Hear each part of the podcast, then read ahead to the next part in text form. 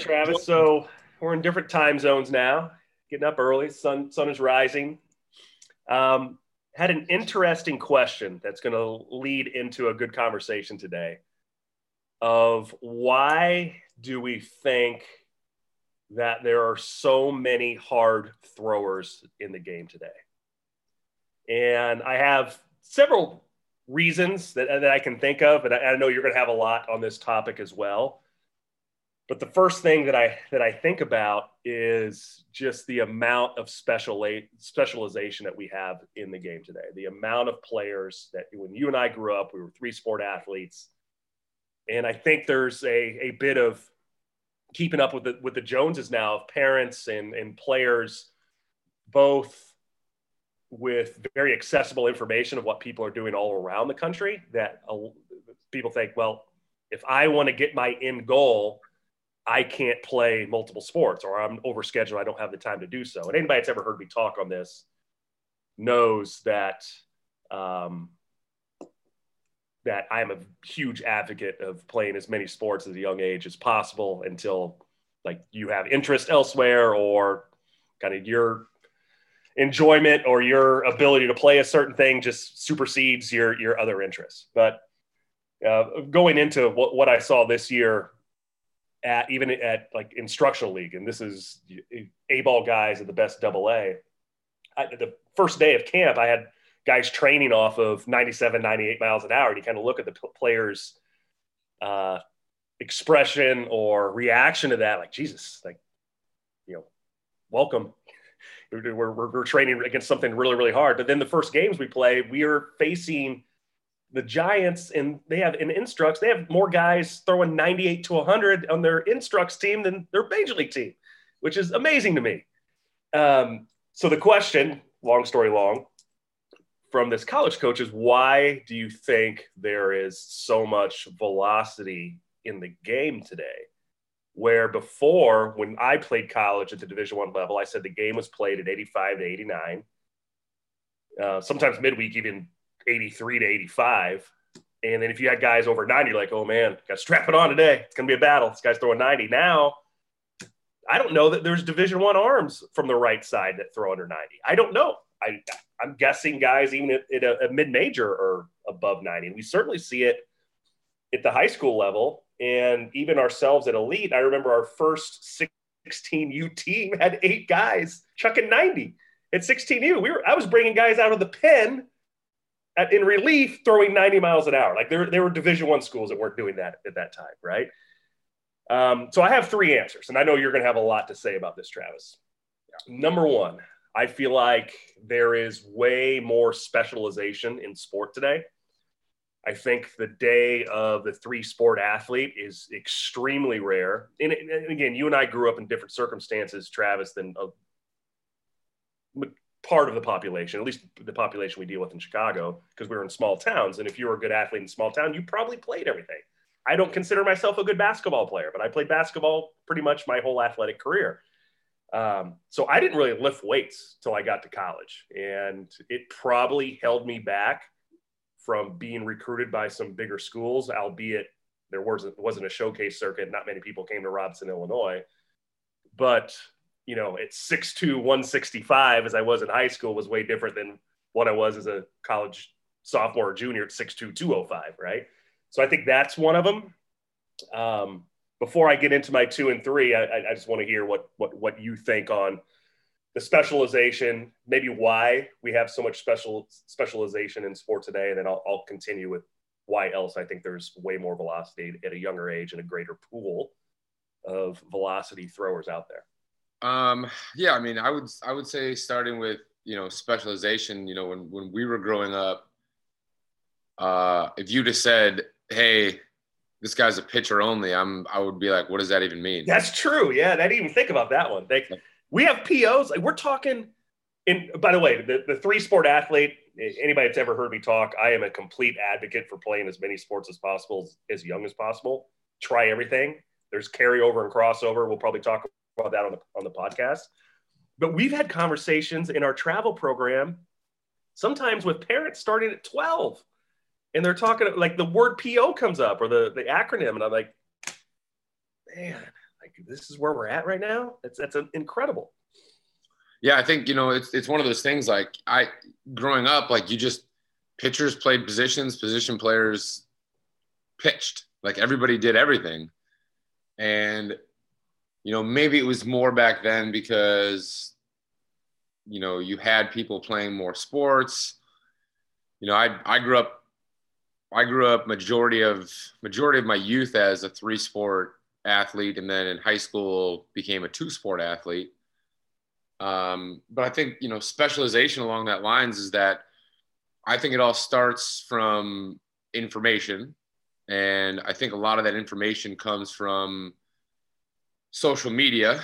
Um, social media being your showcase kind of environment, your your ranking. we rag on social media a lot. Well, but it's not. I mean, that's not just the social media. You're seeing it on social media. The the showcase and the the ranking environment is that you know these kids all know how hard all their peers are throwing.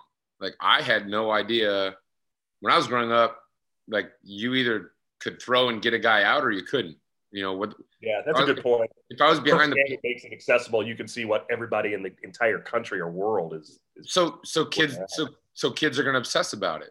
You're you're going to obsess about it when you're seeing when you're seeing you can jump on a you know a PBR PG site whatever ranking site at this point you could jump on there and say okay I'm I'm a 2020 2024 right so that's a freshman yeah so 2024 as a freshman, you could jump on there and be like, all right, what are the 20, what are the best 2024s in the country right now throwing? And you're going to see you're going to see multiple 2024s throwing 90 plus. You're going to see some 2024s throwing 94. And you're going to be looking at yourself going like, how do I, if I want to play baseball for a long time, how do I compete with that?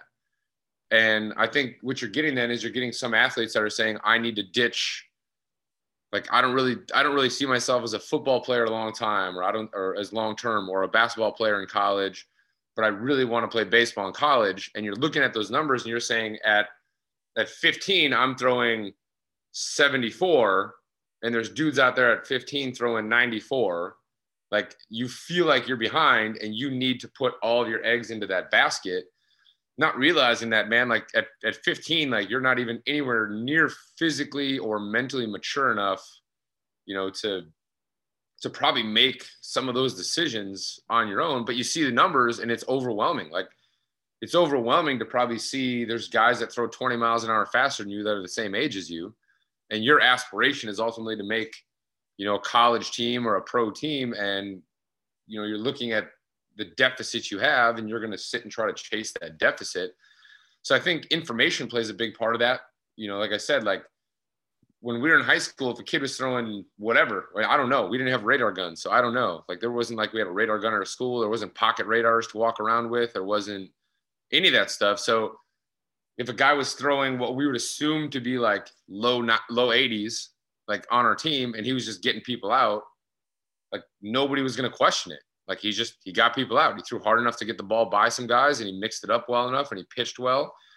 And I think, like I said, I think a lot of that's changed because of the information that's out there. Kids feeling like they have to commit to one thing because of the information that's that's out there. I don't disagree with you there on the on the kid part, but I do feel like the parent plays a bigger role in this. I think there's a definite in, in every corner of society, a parent is going to want to keep up with the Joneses of what what is my child's peer group doing. And I don't you haven't dealt with this as much as I did during the the travel days when I was running that that side of our uh, business. But parent anxiety amongst a aspiring athlete is real and it's really high. Um, and anybody that's dealt with parents, even if you're a college coach, like you're probably dealing with parents way more today than you ever have before. The, that anxiety is real. It's like, what what am I going to do to best set my kid up?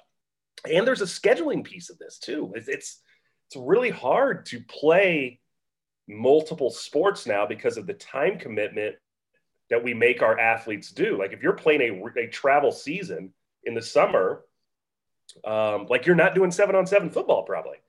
Like for me, you know, I played American Legion ball, which is about as I guess a predecessor to uh, travel baseball or a precursor, sorry.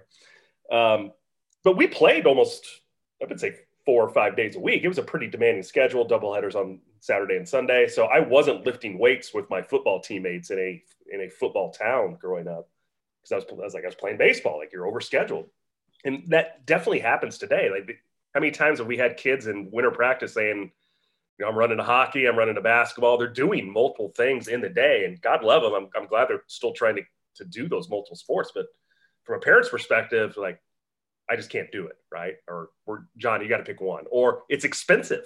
like if you're playing hockey and baseball, both, like you're shelling out some dough. Um, I think that that plays a large piece of it too. Like the parent anxiety of trying to get these kids in the best position eventually forces them to have to make an earlier decision than what we had to make. And I, again, I, I, I am probably, you know, I run, obviously I run a big facility. It's, uh, I'm part of the problem. Um, but I'm also speaking real to parents in in probably the detriment of what could be our bottom line and saying it's okay like you can relax right now that you playing multiple sports is going to carry over and until the decision making point of this and this is probably going into number two for me is weight training like weight training is absolutely necessary in any sport you're going to do and I say it over and over again, and it's worth repeating. Eh, for every hour you spend on your skill, if you're coming into our facility and spending an hour on your skill, you better be spending an hour on your body as well. Those things need to go hand in hand. And I think the accessibility of weight training, probably earlier weight training for athletes, because it's just a necessity to compete in your sport because other kids are doing it, um, has led to a higher population of hard throwers. Like kids are just way more physical at 15 and 16 than they were 15 years ago. And as a byproduct, they're going to hit the ball harder and they're going to throw the ball harder. And weight training has sped up um, for whatever reason, advances in weight training over the last five years, even the ability to combine mobility work, stability work, and strength. Like you're not seeing kids just going in and doing core lifts of deadlift, bench press, and you know whatever else. Like it's really specialized and it's really good. There's and that's probably due to social media too, Travis. Like you can look around like, oh my god, I really like that. And strength and conditioning coaches are, are pretty good, way better in their industry than what we are in baseball, sharing things and in um, no, you're speeding up progress of their industry. Yeah, I mean you're right there. Like that's actually like when you first again. I don't know if say this again because like literally like we get on the call and like, hey, what do you want to talk about? Like, hey, I had a question asked to me. Let's talk about this today. So as you started bringing up your first topic, I started just writing down some notes. Uh, and one of the things I put was information. And part of that information was directed at not just like, not just weight training, but part of it was weight training and the information that's out there. You know, when, when, I mean, we played, we played multiple sports. So when I lifted in the weight room, a lot of times I lifted like a football player because I played football. And on the baseball side, when we did baseball lifting, it was always like, oh, well, baseball players don't need to be big and bulky, and we're not going to do these big lifts, and we're going to do, you know, lighter weights, and we're to do a few more reps. And we're just trying to keep our bodies strong enough to play this sport, but not really like whatever. But I never stopped lifting like a football player because. Me too. I, I got thrown out of my weight room in college. My coach told me I was going to be suspended.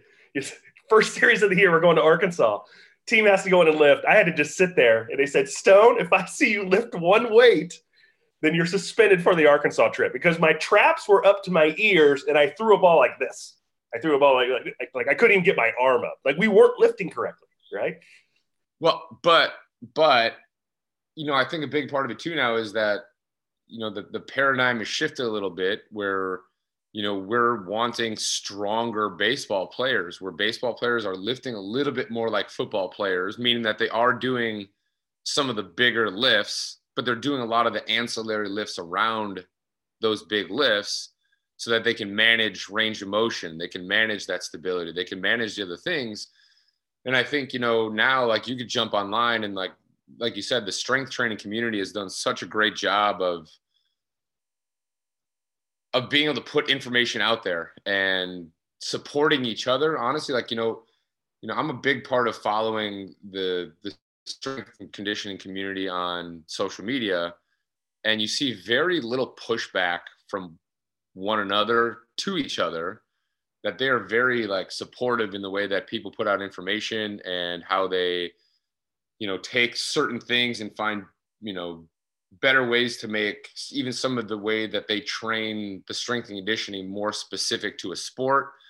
Like they do a really good job of it in their community. And the great part is like for kids and for parents whoever's at home and is wanting to look into some of that information like yeah you're gonna have to sit and find some you know find some people on social media that you know you deem trustworthy you know as it were.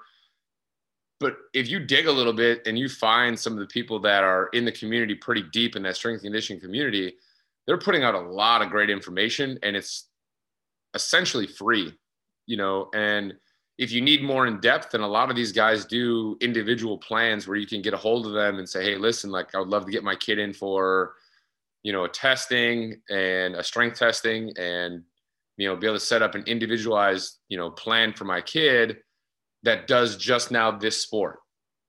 And so the advantage to these kids now is that there is more information out there for them if they want it. And there's more information for the parents. And I want to touch on real quick what you said before you kind of jump into what, you know, you're, you're going to say is like your number two, unless information was.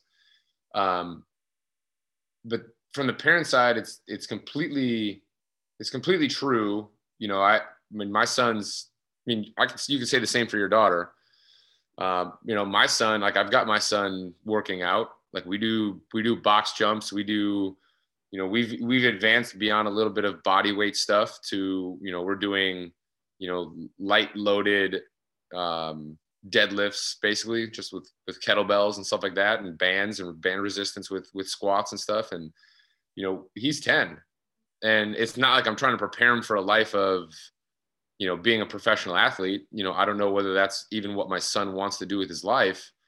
But it's like hey he sees me working out and he wants to work out. And you know if he decides that he wants to go that route in life later on where he wants to compete you know, for a college scholarship or to play professionally somewhere or do something like that in any sport, I wanted to I wanted to be in a physical place where he's not fighting to catch back up if he decides later on that he wants to do something.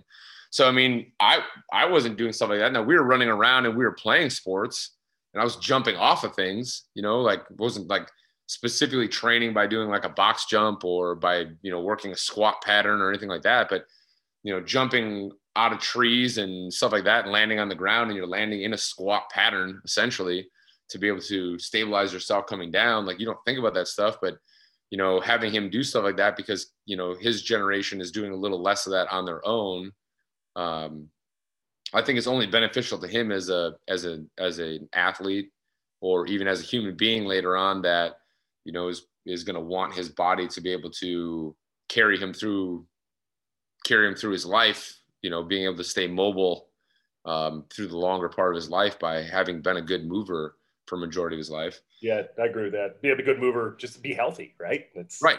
Like, like now, like, interested in sport, like you just, I, I want to set a good precedent for my child seeing me work out, and alongside, they probably are going to have interest in at least curiosity in it.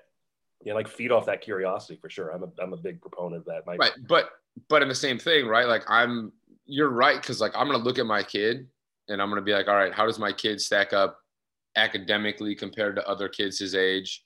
How does he stack up? You know, he my son plays two sports, and like I'll I sit out and look at okay, how how fast is my son compared to these other kids? How how much movement quality does he have? How much body control does he have compared to these kids? How sports skill specific is my kid compared to these kids?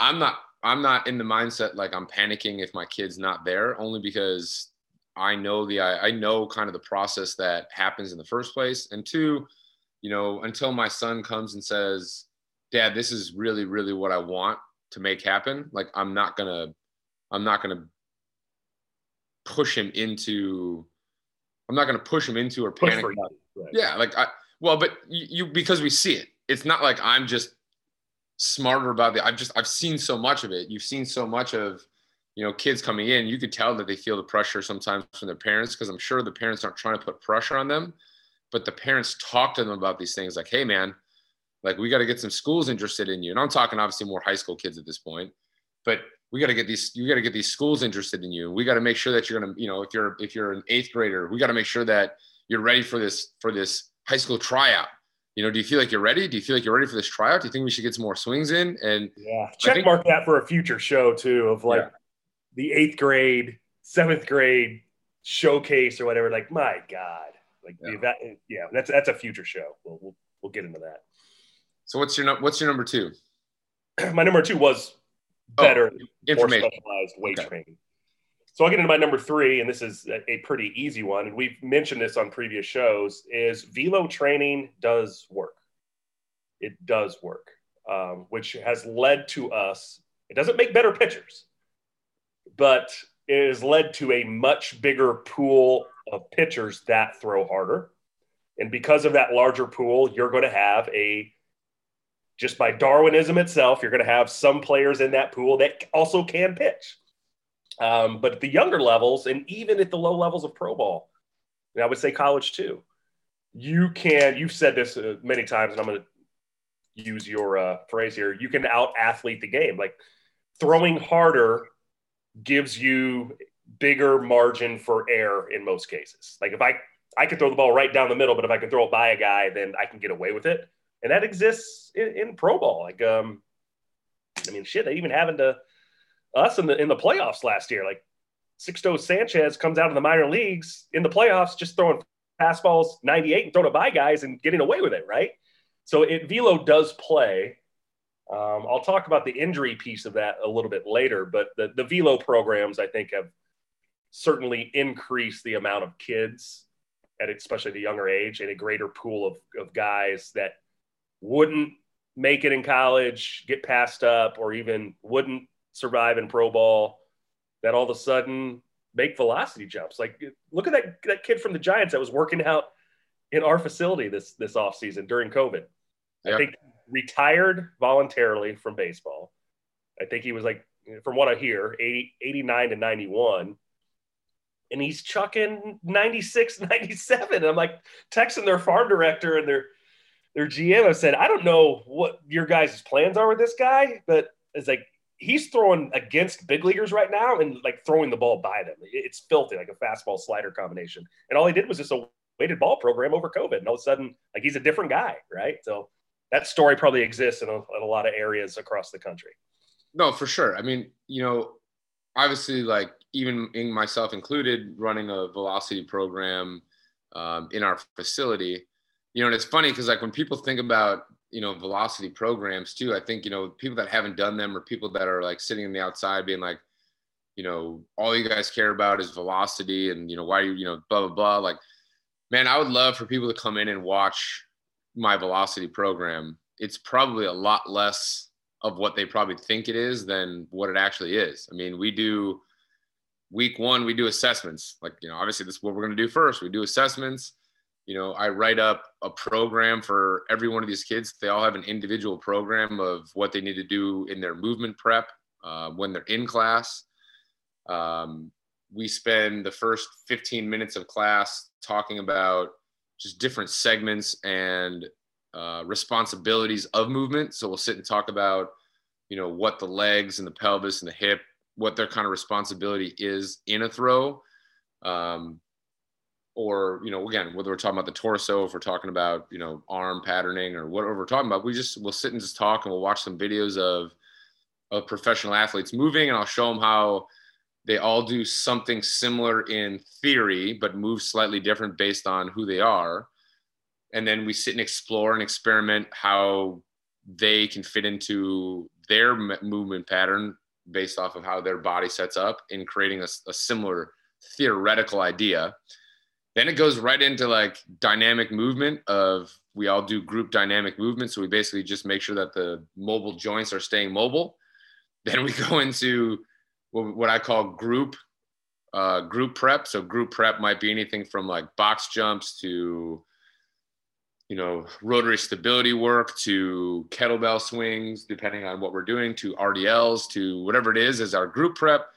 then they all go to their sheet and they all go through their individual prep on their own. So whether that's, you know, pelvic tilt, whether that's disassociation, whether that's their hinges, uh, whatever ends up being that's on their individual program, then they go out and throw. And, you know, for these guys, because it's a shorter session, because we do six weeks, like we don't do uh, weighted ball work in that class because anytime you're going to throw a weighted ball, and this is again, you know, uh, probably a whole show at some point to just talk about weighted balls. And I get that question probably more than anything else. Like, what do you think about weighted balls?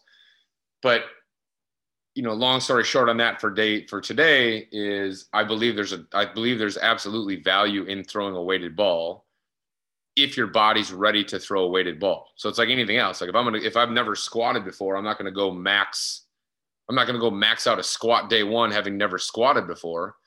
I'm going to work my way to that point by making sure that A, my movement pattern's good in that squat. And then I'm going to just slowly keep loading the squat um, to get there. And the same thing with weighted balls. I'm not going to just start taking an overweighted or an underweighted ball and just starting chucking it. If my shoulder and my body's not prepared to move that weight, I'm just, I'm putting myself at a bigger risk than not. But if you do like an on ramping progression where you're getting your body ready to withstand the difference in what you're doing, I think you know your your likelihood of getting hurt goes down exceedingly. And there's always a like there's always a chance of injury no matter what you do. And that's just there's a there's a certain risk that you take, period, in anything you do. Um, but I definitely think that that's true. And then you know going back to your point, you know we've got a guy right now that plays for us. Um, and I'm gonna give him a little shout out on the show, Ben Plumley, who came in the other day and he topped out at 94. You know, and he's probably sitting 91.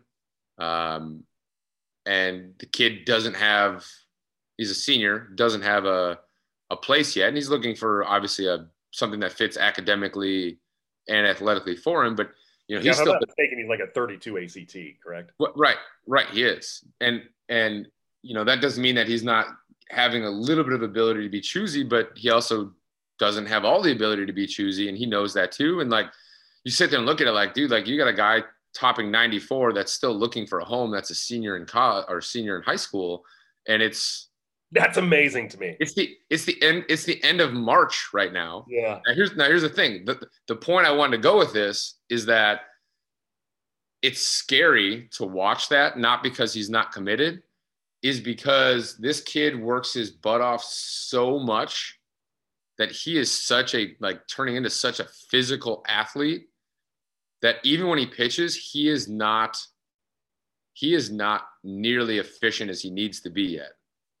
So what's gonna what's gonna end up happening is this kid's going to throw harder as he becomes more efficient. He is simply again like he is right now out physically 94 because he's a little disconnected in his throw and he knows that and he's working through stuff. But like think about that.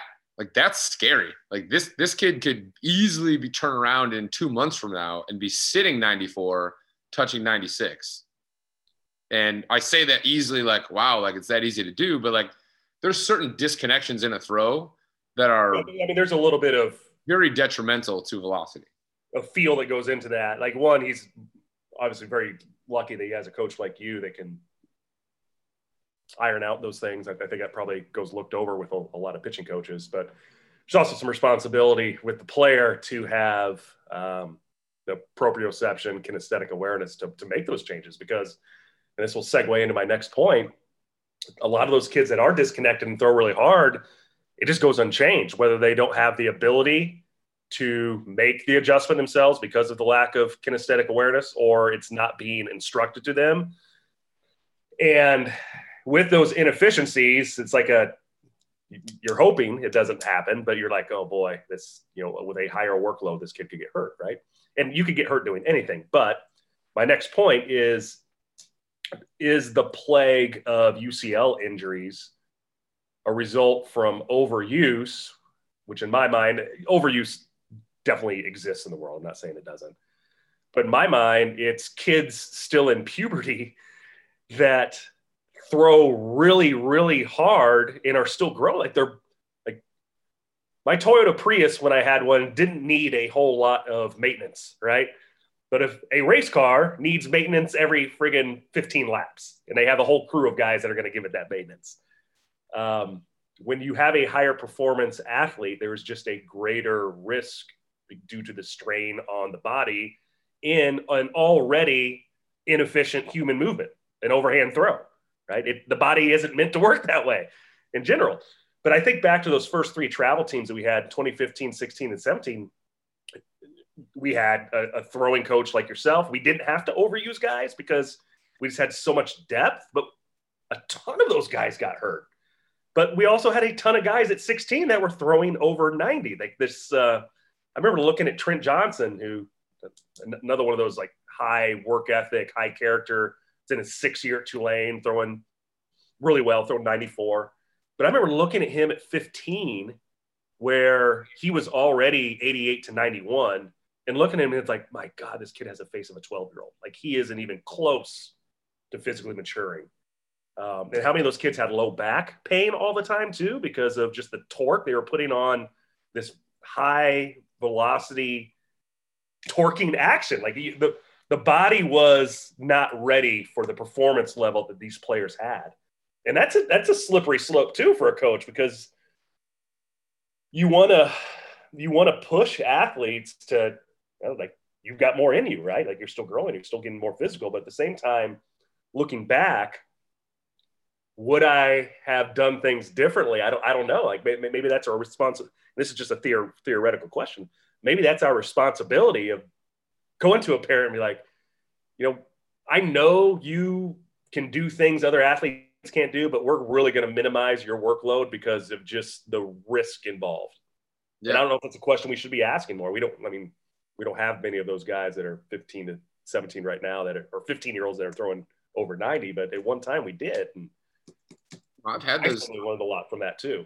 I mean, I've I've had those conversations with parents. You know, we we had another guy, you know, a couple of years after that first crew that really young was throwing hard, and Caleb Larson, and I went to his parents and I said, I don't know if him continuing to seek velocity is the best idea right now. Like he needs to become more physical. You know, and I know that's a weird thing for it's probably a weird thing for a coach to say is like, let's let's pump the brakes a little bit, um, as opposed to pushing this velocity barrier, because again, like you're you're taking a growing body that's you know, even in, in all regards at that point, it, it, for a lot of those kids, like their their bones are just finishing calcifying, you know, in that 13 to 15 year old age group, and you know you're, you're you're putting a lot of pressure on a lot of things in the body that the body is not prepared to do and the same thing goes for the same thing goes for when you know if i'm if i'm personally taking an athlete and we're making an adjustment in any way let's say we're let's just keep it simple let's say that let's say that we're changing an arm pattern like there's a timing issue in the arm the arm's not in a good place to be able to take the turn. We're just, hey, we need to we need to repattern out here a little bit.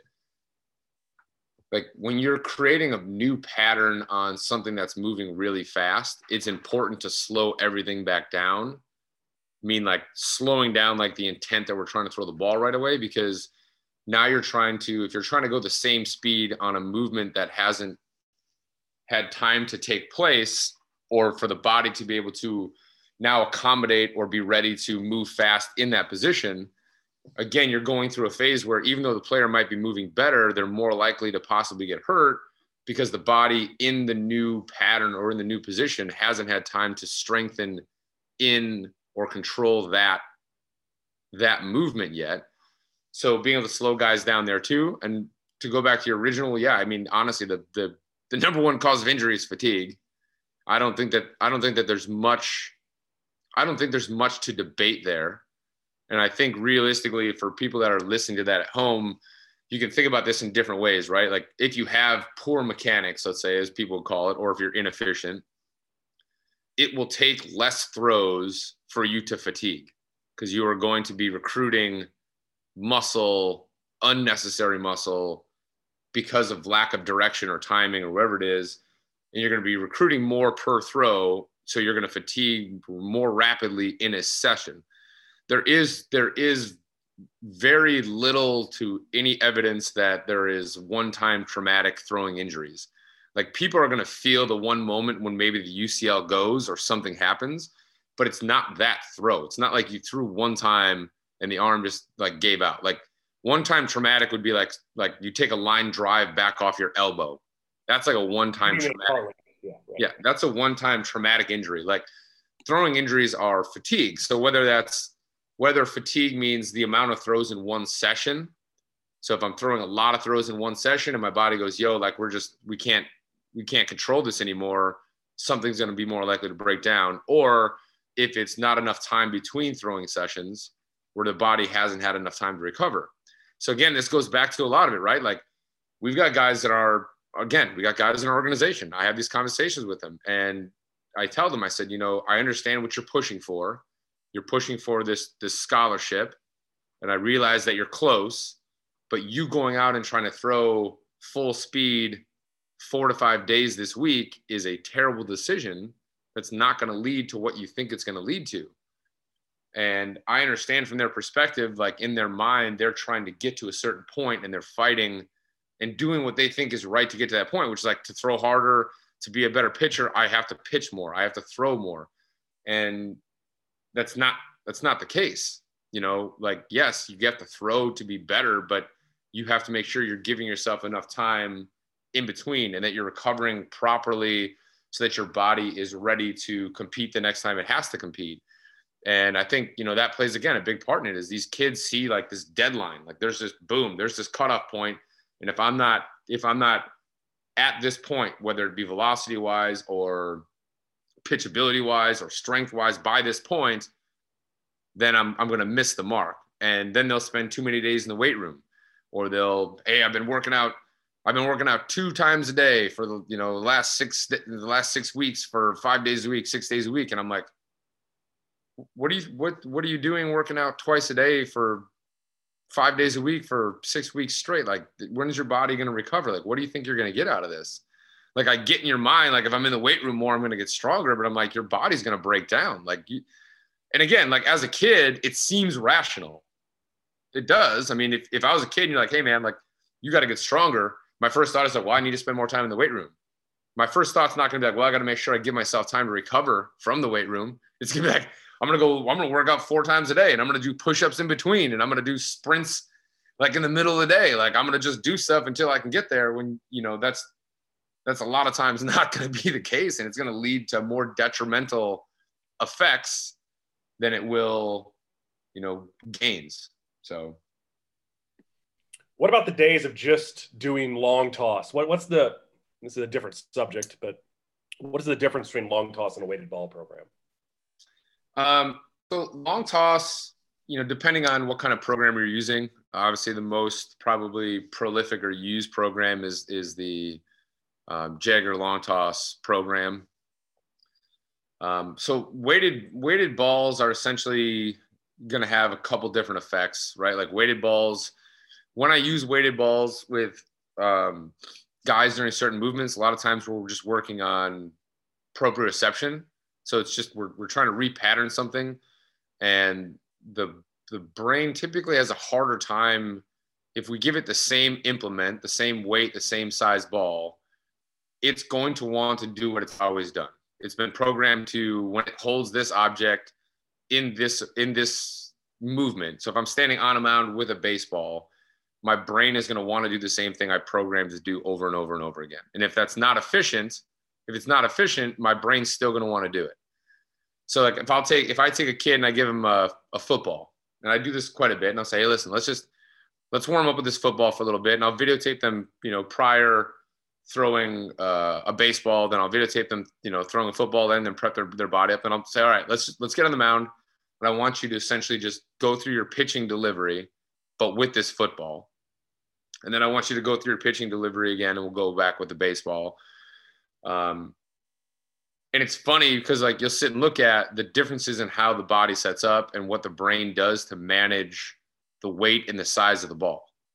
So typically with a football, you're going to see a very a very shorter direct arm swing, simply because to move a football, a the football's got to be positioned right. Like you're not going to be able to have your arm extended with the ball facing down and feeling like you can go fast into your turn and the ball is going to feel like it's just going to stay there and pop out of your hand simply because of the grip size.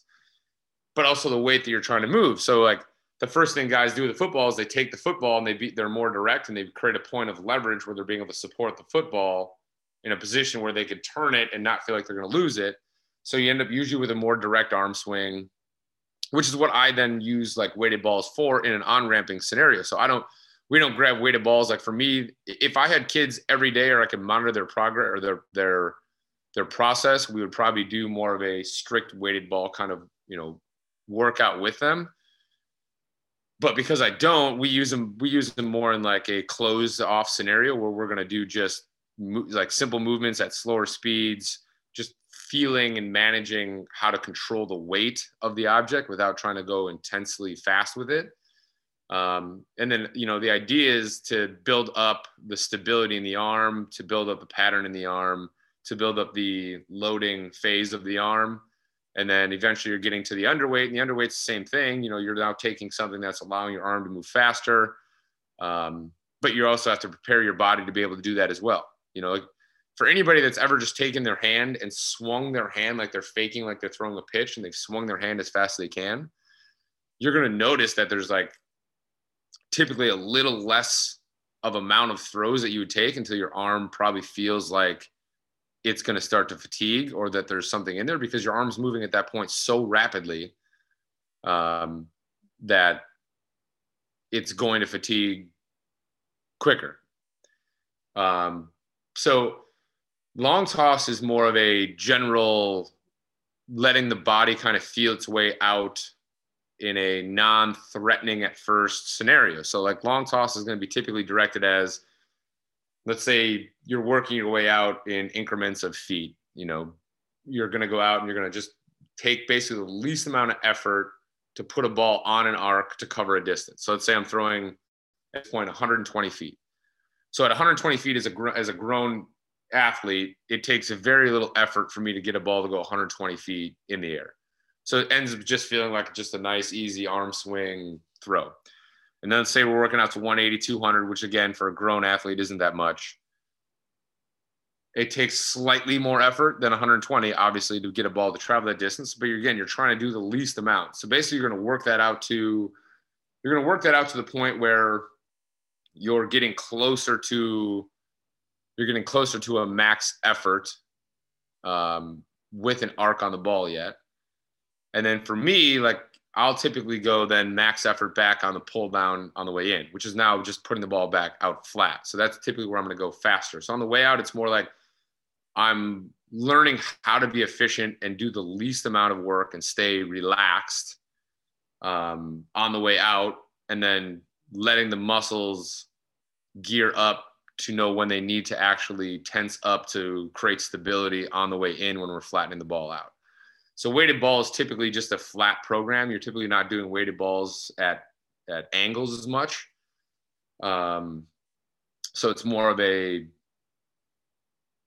throw specific versus body prep um, from that standpoint. Um, but both of them have value. Honestly, like I I did both as a thrower.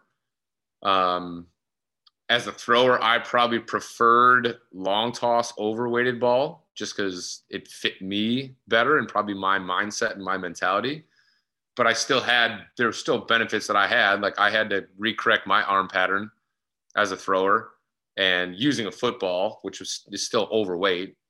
Um, and you know, plyo balls made that easier for me to navigate that process than me trying to manually change it myself because the the arm is probably the hardest thing for most athletes to change in a throw because they identify their throw as their arm. They don't identify, most athletes don't identify their throw as their body.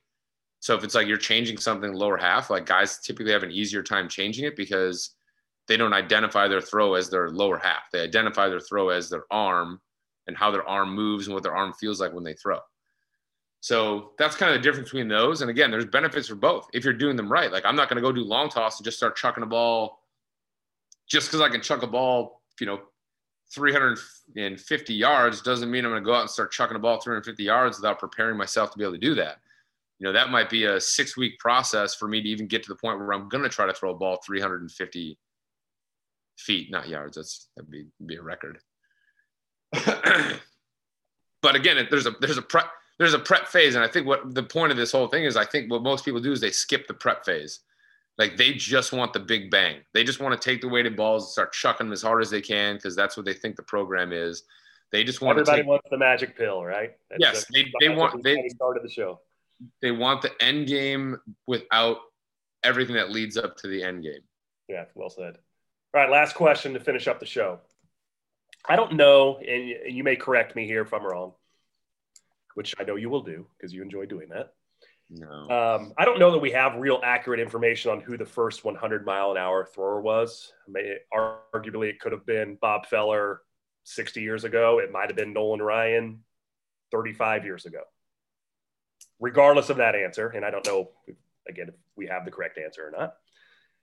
It took, let's say it was Bob Feller, and let's say it took 50 years from the first 100 mile an hour thrower to go from 100 miles an hour to the first 105 mile an hour thrower in Jordan Hicks. First one, I think. Chapman, Chapman. Chapman throw 105? Okay. 106. So let's say it took 50 years for that to happen. That part aside, with my, my incorrect facts, the point of that is how many years is it going to go from, let's say, Chapman threw 105 three years ago? I don't know when that was. How many years is going to be before we have the first 110 mile an hour thrower? And my guess is it's going to be a lot faster than it was to get from 100 to 105. I don't think so. Honestly, like I think there's there's going to be a at some point there's going to be a limit to what a human body can do. Like that, there's going to be an oh, app. They said nobody was ever going to break Jesse Owens' record. You know, now now you can't even make no, the Olympics. I don't think, I don't, like think anybody, I don't, I don't, I don't here's where I, here's where I'm gonna go with this. Oh, like, bullshit, Travis. It. I, I had somebody ask me. It's funny that you asked me. It's funny that you bring this up because I had literally had one of my students ask me like two days ago, maybe, about will somebody ever throw 110? And I said, you know, it would take a perfect storm of events. It's going to take. How much do we don't know though? Like we don't know what we don't I, know. I get that. I I get that. I'm telling you right now. don't know a lot. For this for this to happen, for this to happen, I'm telling you, it'll take a perfect storm of events that might become more common later on. But that perfect storm of events is going to be somebody that's got a big range of motion that can manage that range of motion. It's going to take somebody that's probably has longer levers, so probably somebody that's going to be taller. It's going to take somebody that's exceedingly physical. And I think, you know, looking at a guy like Aroldis Chapman, you're taking a guy that's a taller, very physical athlete that, by all accounts, from just watching him move when he throws, has probably a pretty good range of motion and control that range of motion. To do what he did, it, it it's going to take something. It's going to take a, a perfect storm of of movements, I think, to get to that. I think we're going to see a lot of guys that throw 100. I think we're going to see a lot of guys that throw 100.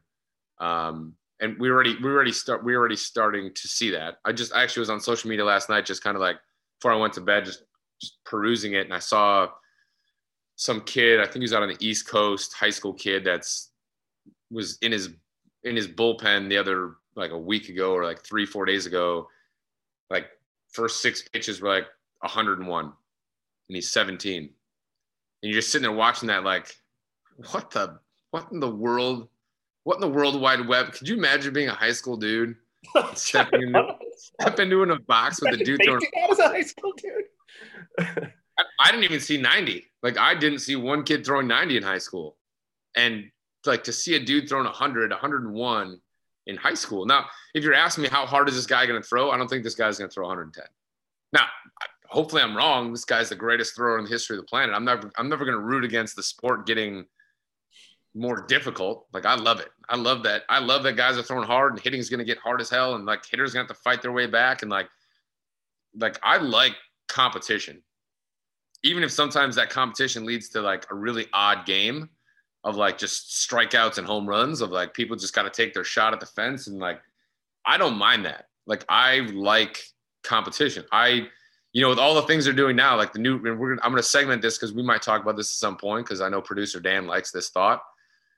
Is you know MLB cracking down right now on tracking past spin rates and everything on pitchers and basically being able to say we're we're going to be able to have a better idea whether people are using foreign substances simply by tracking their spin rates and what their historical spin rates have been versus what their spin rates are right now and cracking down on foreign substances because they know that foreign substances is is giving pitchers a lot more capability than they should have but you know with that with that aside like not having a foreign substance to help you out like I would love it if everybody could spin their breaking ball an extra 500 RPMs and it was just harder to hit. Like I would love for the hitters to have to find a way to battle that back, and I would love the hitters then to find ways to navigate things where pitchers have to find another way to get better. There was a stat, and I can't I can't give you the exact numbers because this was a while ago. When Aroldis Chapman was first coming up and throwing hard, I had read a stat that, and I can't tell. I what somebody's gonna have to look this up to know exactly what it was. But when he had thrown a ball over like 103, I think it was 103 plus, he had he had not like this might have been like 200 at bats. I don't know, or 200 200 times he'd thrown a ball 103 plus. He had never given up a hit on a single pitch he threw over 103. That doesn't mean that the ball wasn't put in play, but he hadn't given up a single hit on a ball over like 103 miles an hour. And that might have changed you know, post whenever that first thing I saw that was. But that's a very interesting point. When you're saying like he might have thrown 200 pitches total that were over 103 over the course of three years or whatever it was, and not one of them was put in play for a hit. And you wonder why people want velo. And that doesn't mean that he doesn't have good secondary and they don't have to be aware of his secondary. That just means like, bro, like nobody even got lucky once and just put one in play and got a hit early on. So I'm sort of like I said, I'm sure that I'm sure that since then somebody's hit got a hit off of 103 plus. But to that point, he was the first guy to really just kind of be there and sit there, you know, for the beginning part of his career. And like you wonder why velocity matters. Like it shortens the window. It shortens the window. It makes the secondary look that much better because of how short the window it makes. So I mean, velocity is not going to go away. It's only going to get more. And you're going to run into guys that are going to pitch at 97 the way that guys used to pitch at 90. And you're going to be like, oh, this guy's a control pitcher at 97. Like this guy's this guy is the, the 97 mile an hour Greg Maddux. He is the 97 mile an hour, you know, Kyle Hendricks. Like he's just to go out there and carve you up at 97. And the other guys like, oh, well, this guy's just a wild throwing 103 and that's it's that's going to happen. I mean, it's starting to happen. Like the aces out there right now, the aces out there, the guys that are getting paid right now are throwing 94 to 98, and they're pitching like they are control pitchers, and that's why they're getting paid the way they are. Because yeah. those dudes are just you. You good luck today. Yeah, good luck. No do you think 15 years ago, though, we would be having a conversation or an argument of when's the, the first 110 mile an hour thrower? I mean, that just goes to show you that how crazy the game is right now. And for the baseball purists that are against, you know, the commissioner trying to look at new rules coming into baseball, I'll say, uh, remember the ebb and flow of the game.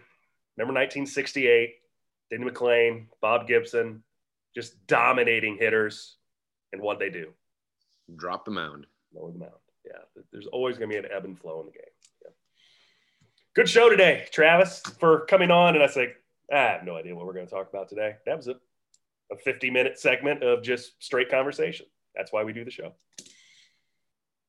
It's probably because producer Dan was off today. Producer Dan, quit on us. Appreciate it, buddy. Keeping the world safe. I got my shot, by the way. Got my first shot. A little sore. Yeah. Well, good. That, that that'll keep you safe around the uh, players down there. Yeah. Take good take good care of those Cubs down in AZ, bro. Do what I can. Do what I can. No, All right, going to work.